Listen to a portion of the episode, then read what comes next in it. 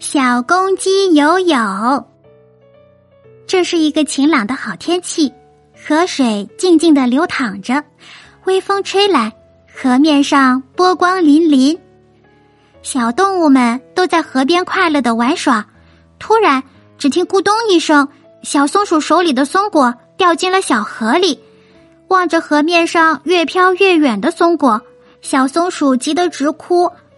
小公鸡听见了，扑通一声就跳进了河里。然而河水瞬间就把它淹没了。它急忙使劲的扑腾着翅膀，可是它的羽毛越来越湿，沉沉的压在身上，让它越来越没力气。就在它马上要沉入河底的时候，小鸭子及时赶到，救了小公鸡。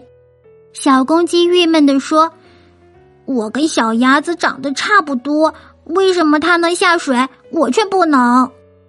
旁边的松树爷爷呵呵笑着说：“呵呵，小鸭子的羽毛像涂了一层油，在水里不沾水，所以能像小船一样浮在水面上。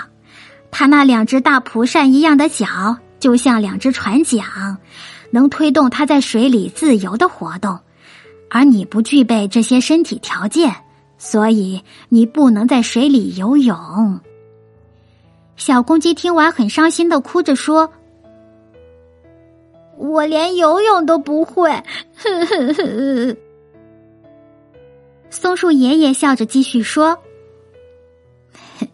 你虽然不会游泳，但是你的嘴很尖锐，能吃到石缝里的小虫子。你行走灵活，当然，你还有更多的本领。”这要你自己去发现，所以你完全没有必要伤心，知道吗？小公鸡听完松树爷爷的话，高兴的笑了。